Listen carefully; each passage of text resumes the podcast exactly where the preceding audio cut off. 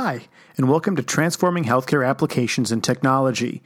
I'm your host, Zach Donish, and this is a sister podcast of Transforming Healthcare Information Security, completing the good old this or that theme. This podcast is sponsored by CHIME, the College of Healthcare Information Management Executives, and its two sister associations, AEHIT and AEHIA.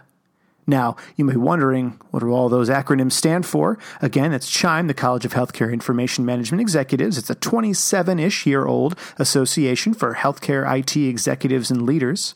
And a couple years ago, CHIME built out uh, its leadership development and training programs to include AEHIS, AEHIT, and AEHIA three associations that help work with chief information security officers, chief technology officers, and chief applications officers, and their equivalents, as well as directors and vice presidents within the organization that perform a number of different functions related to those causes. Transforming healthcare applications and technology is really about digging deep into a lot of the knowledge that's out there, whether they're members of our associations or in the general healthcare information technology space. There are a lot of ways to get media about healthcare information technology. It's a huge industry.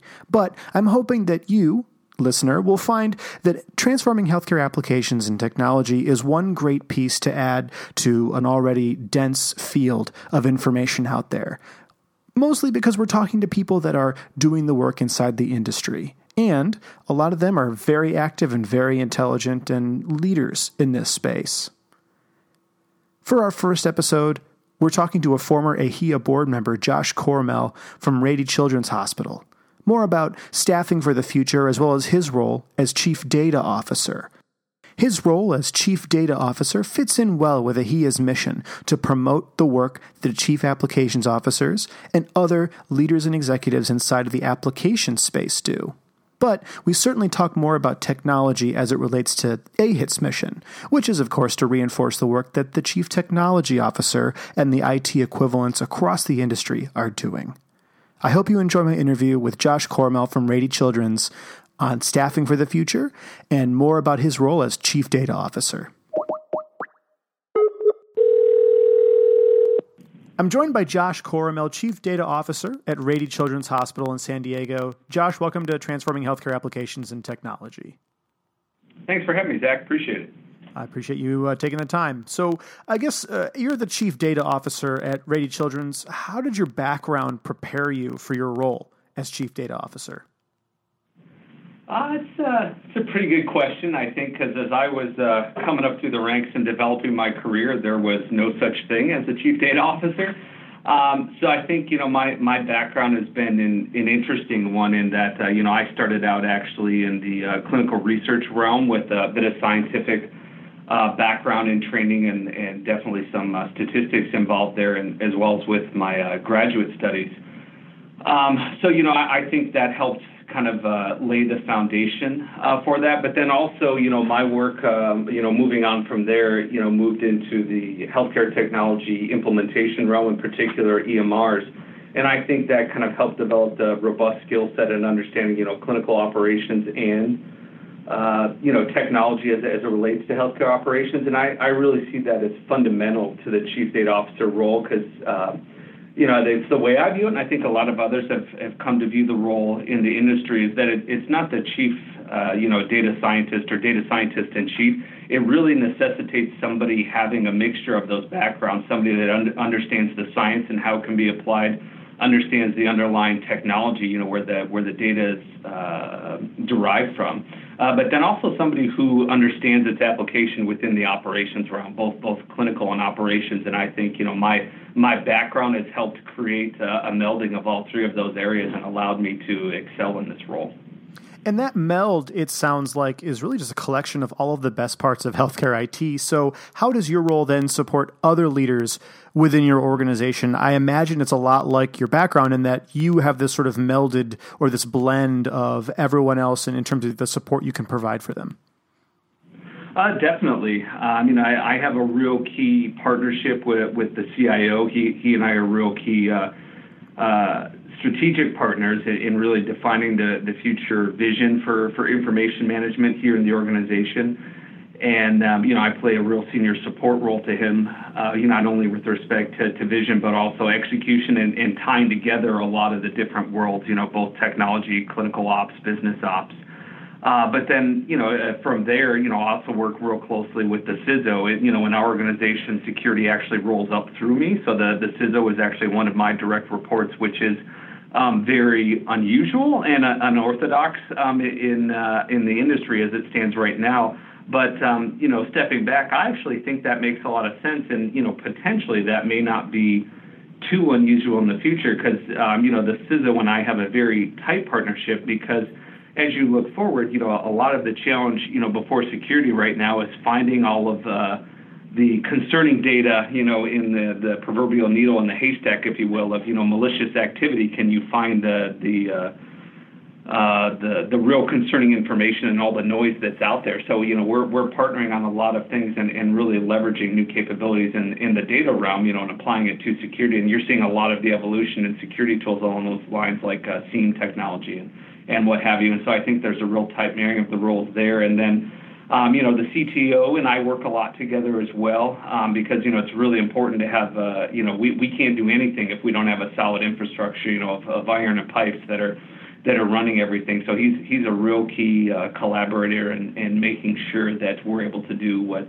what we can do. And and you know, in all reality, I think you know, turning the partnership back and seeing how we can help. Uh, infrastructure, you know, run, you know, even more crisply in the organization by providing, you know, data and intel back as far as, you know, potentially, you know, developing advanced predictive algorithms when, you know, servers are uh, you know not operating optimally and helping them identify uh, ahead of time when there's going to be a problem. So I think really partnering in, in new ways to apply uh, the emerging technology here, not just uh, you know towards clinical operations, but all facets of operations in the organization. Mm-hmm. And jumping back to the idea of the CIO and your partnership, I've often heard the chief data officer be described as uh, kind of this uh, yin and yang uh, relationship with the CIO, where the CIO is going to extract and make sure that the data is great when it comes out of the machine, and then it's the chief data officer who then takes that data and then actually applies it, does something, and creates you know something innovative with it. Um, yeah, I mean, it, I mean, in our organization, I, I report to the CIO, and, mm-hmm. and so I, I, think yours is, is a fair um, model to articulate. Uh, although, you know, I mean, I think the way it's, it's maybe structured in our organization is that this is it, it, all still rolls up to the CIO, but I'm really his point person, you know, for for both strategy and execution in the data realm because the the purview of the CIO is so great in order to to you know really focus on leveraging the power of the data uh, that, that is now at our fingertips that wasn't years ago to really revolutionize both you know clinical care and operations. You know the CIO needs a, dedicated team underneath him to actually make that happen, and I think that's the role that uh, you know myself and, others of my ilk help to fulfill. So, with kind of the CDO being this innovative in this new position, what sort of innovation are you driving now as the CDO? What are you changing for your organization? I mean, I, I think uh, what wouldn't surprise a lot of people is, you know, we're we're really um, looking to drive data liberation, and you know what I mean by that is is making data, you know, more accessible, more transparent to the masses, um, and and uh, you know more more easily uh, capable of being leveraged to improve different operations, as I spoke to before. Um, I, I think that's one of our, our main clear objectives that we're we're driving right now and seeing some some initial value from. And another, I think, is encouraging adoption of enterprise tools and strategy. Because, uh, you know, talking with a lot of my peers out in industry, I think there are very few organizations that have centralized analytic structures. Um, that it's, it's usually what's called uh, federated models of, of analytics uh, solution delivery throughout organizations. But, uh, you know, some organizations have uh, uh, fiefdoms where you know some use exclusively Excel, others leverage Qlik, others Tableau, some Power BI, and I think you get a mishmash, and when it gets too devolved like that, I, I think you have some uh, not only efficiency problems, but is the organization spending its money in the uh, the best way, and are there too many tools to the point where where people are not truly um, functional on all? And so I think for for one of our innovations that we're trying to drive forward is the standardized adoption of, of those enterprise visualization tools and, and you know creating a, a data literacy you know standardized to one tool uh, so that people know and how to access uh, information but then can also learn how to do their own self-service analytics by you know developing those capabilities. So I think those are some some key ones that you know would not surprise people in this ilk, but you know some other things in, in my role that I drive because of some of the other things that that fall under my purview um, driving forward some predictive analytics and developing new algorithms. Again, that may not surprise people because a lot of people would associate that with the chief data officer, but some other things that uh, helping to push forward telemedicine um, and uh, and health uh, technology and, and, leveraging mobility. Um, those are other things that that do happen to fall in my realm that I've been kind of the the, the lead driver behind the scenes in our organization, really. Spearheading adoption and finding champions and, and finding ways to, to create some mainstream traction for these and utilization in our organization. Sounds like a lot of processes have changed, and I guess what process did your organization use to, uh, you know, even decide that you needed a CDO? Um, you know, I think um, like many other things, it was it was driven out of need where we had a, a vacancy and leadership and it, it was kind of a void that uh, was created. And um, you know, in particular, it was over the existing data services and business systems department, and it made sense at, at the time to kind of create. Uh, a new service area that brought a bunch of these services together. You know, the emerging technologies, uh, enterprise architecture, data services, web services development, business systems, and it was it was really that need that created it, if you will. That was kind of the the catalyst. But I think there was this underlying need of trying to provide greater structure and, and vision to our, our data capabilities. And that's where it was the, the merging. The, the CIO decided, you know, we need a merge of the, the business need with the technological capability and, and a champion to drive that in the organization. You know, because we, we got to the point in our maturation, we, we've been on an EMR since before the advent of MU or, you know, meaningful use and um, and uh, the, the mandated requirements there and reimbursement, we, we saw the value proposition long before that was required and and so we we've had this data available for a long time, and so I think you know the uh, over top of those other developments I just spoke to, it was you know us coming to that maturity point where we we have a lot of data, and we've spent you know we've invested a lot of resources in in capturing that. We really need to use that data now to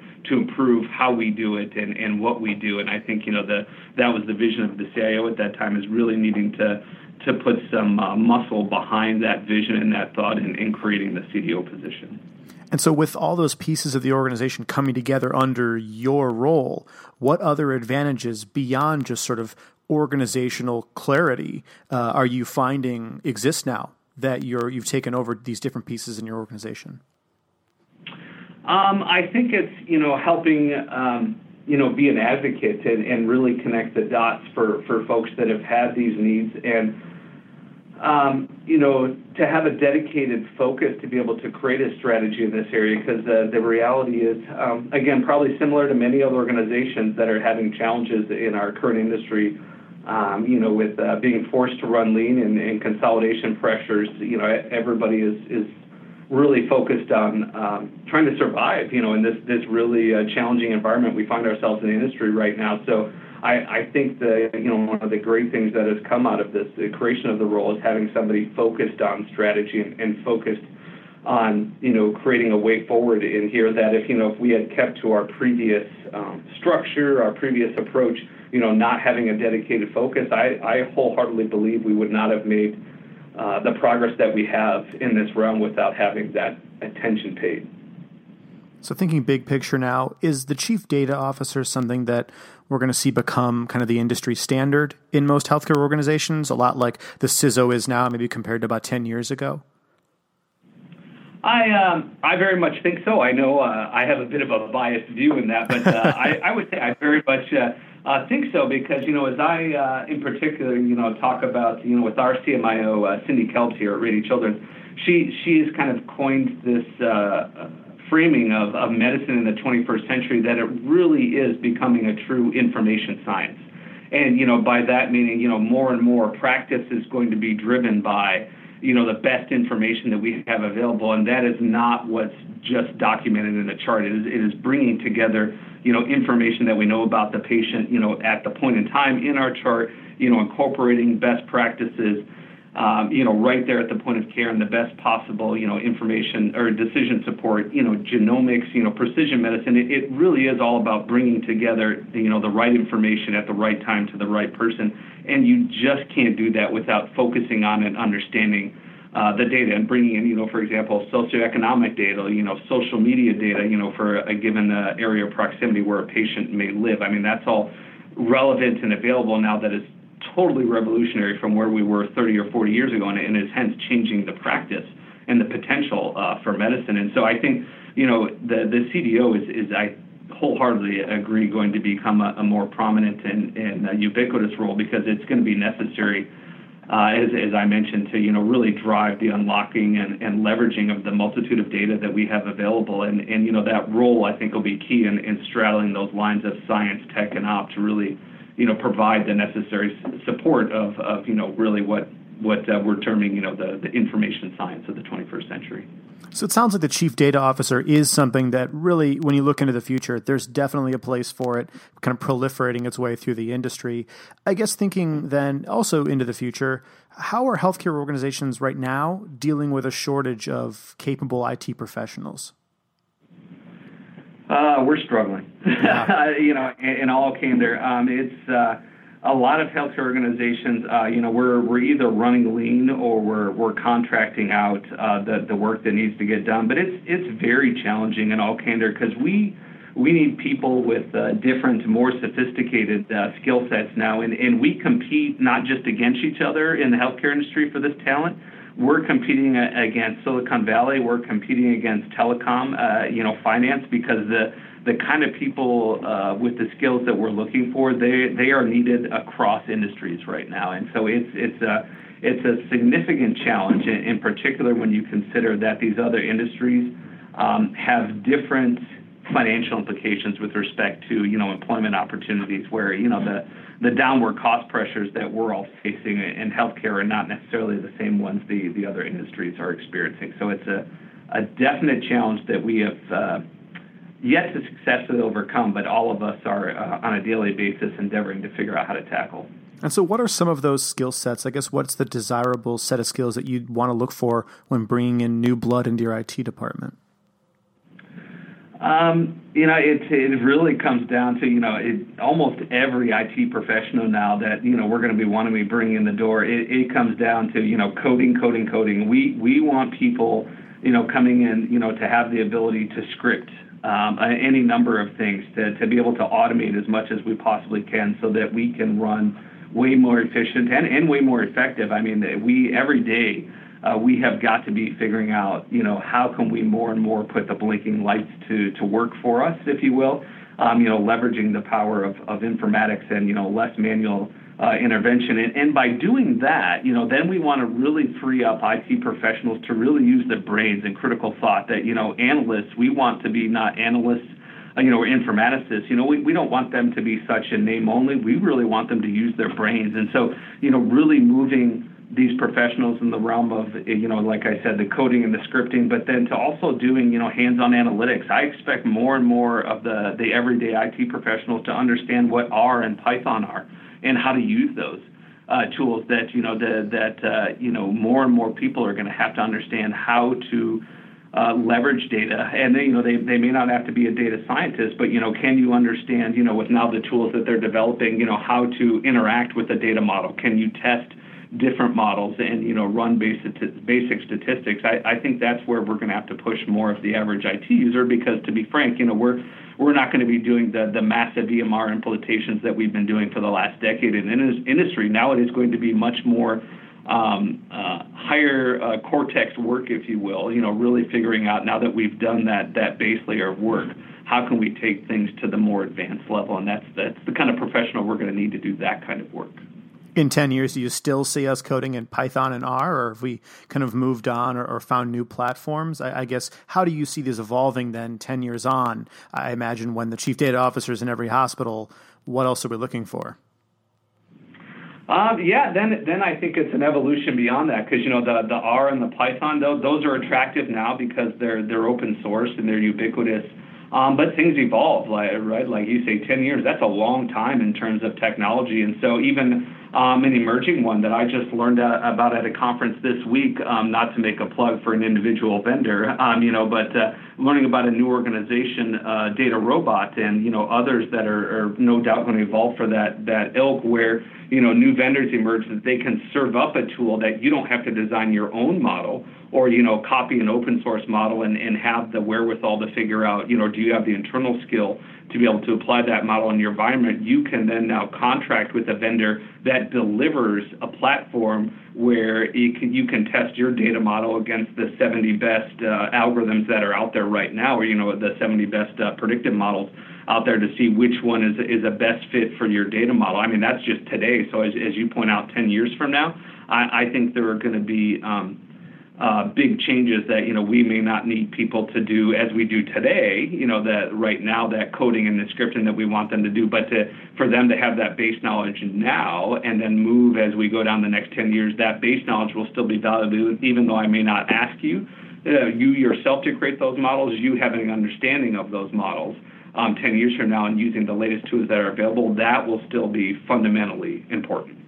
Sounds like it's going to need a check in in maybe five years, considering how fast yeah, technology is yeah. moving. One last question exactly. for you, Josh. And again, I appreciate you jumping on the show with me. Any other changes that you see in store for healthcare IT when it comes to workforce development? Are we really going to see maybe machine learning make huge advances? You know, what do you, you know, take a look in your crystal ball. What do you see?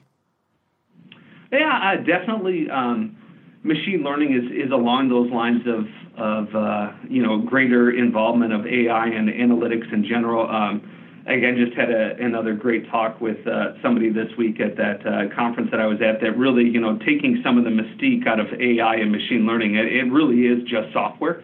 Um, you know, that is, is scripted to make uh, you know, analysis easier. But at the end of the day, it is still software that is designed by a human. And so I think to the the point of your question is, you know, what are those skill sets that uh, you know we're we're we're looking for? It is greater skill sets for those humans that are involved in. And I do see it growing, and, and us expecting more and more of the healthcare IT workforce that you know more of a merging of skill sets that your average IT professional is not just going to be an IT person. We're going to start to see mergers along the lines of they need to be part, you know, management engineer. They need to need to be part decision support analyst. Uh, they need to be part quality, you know, improvement analyst and, and you know, part project manager, you know, part coder. Um, because I think you're going to need all of those skill sets that when you walk into a room and that there's a, a challenge that's been brought forward, you're going to need all those tools in your tool belt, you know, in the next five, ten years to be an adequately capable professional to deal with it. Because just being able to build a workflow in an EMR or, or you know, uh, configure a, a desktop, that that's not going to be what's enough. Those are going to be things that we have easily automated, um, you know, five years from now, given the capabilities of, of uh, technology that it's going to be so easy for us to do that what we, we're really going to need to sink our teeth into are going to be these more complex problems that are going to require more of these multidisciplinary skill sets. Josh, thanks so much for talking with me here on uh, Transforming Healthcare Applications and Technology. It's my pleasure. Thanks, Zach. Again, special thanks to Josh Cormel and his team over at Rady Children's. I had the chance to visit them out there, and they're doing great work.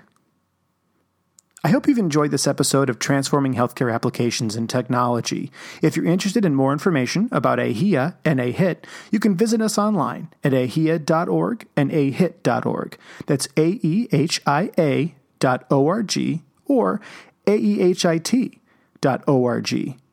Both associations are for leaders in healthcare that either focus on the applications or software side, including data analytics and informatics, or the technology side, whether that's working through call centers or uh, certainly uh, installing tablets and really working on some of the nuts and bolts of healthcare IT. There's a lot of work to be done, and together we can do more. That really is the spirit of association work. And hopefully, if you're a leader or executive in healthcare information technology, you can join one of our associations.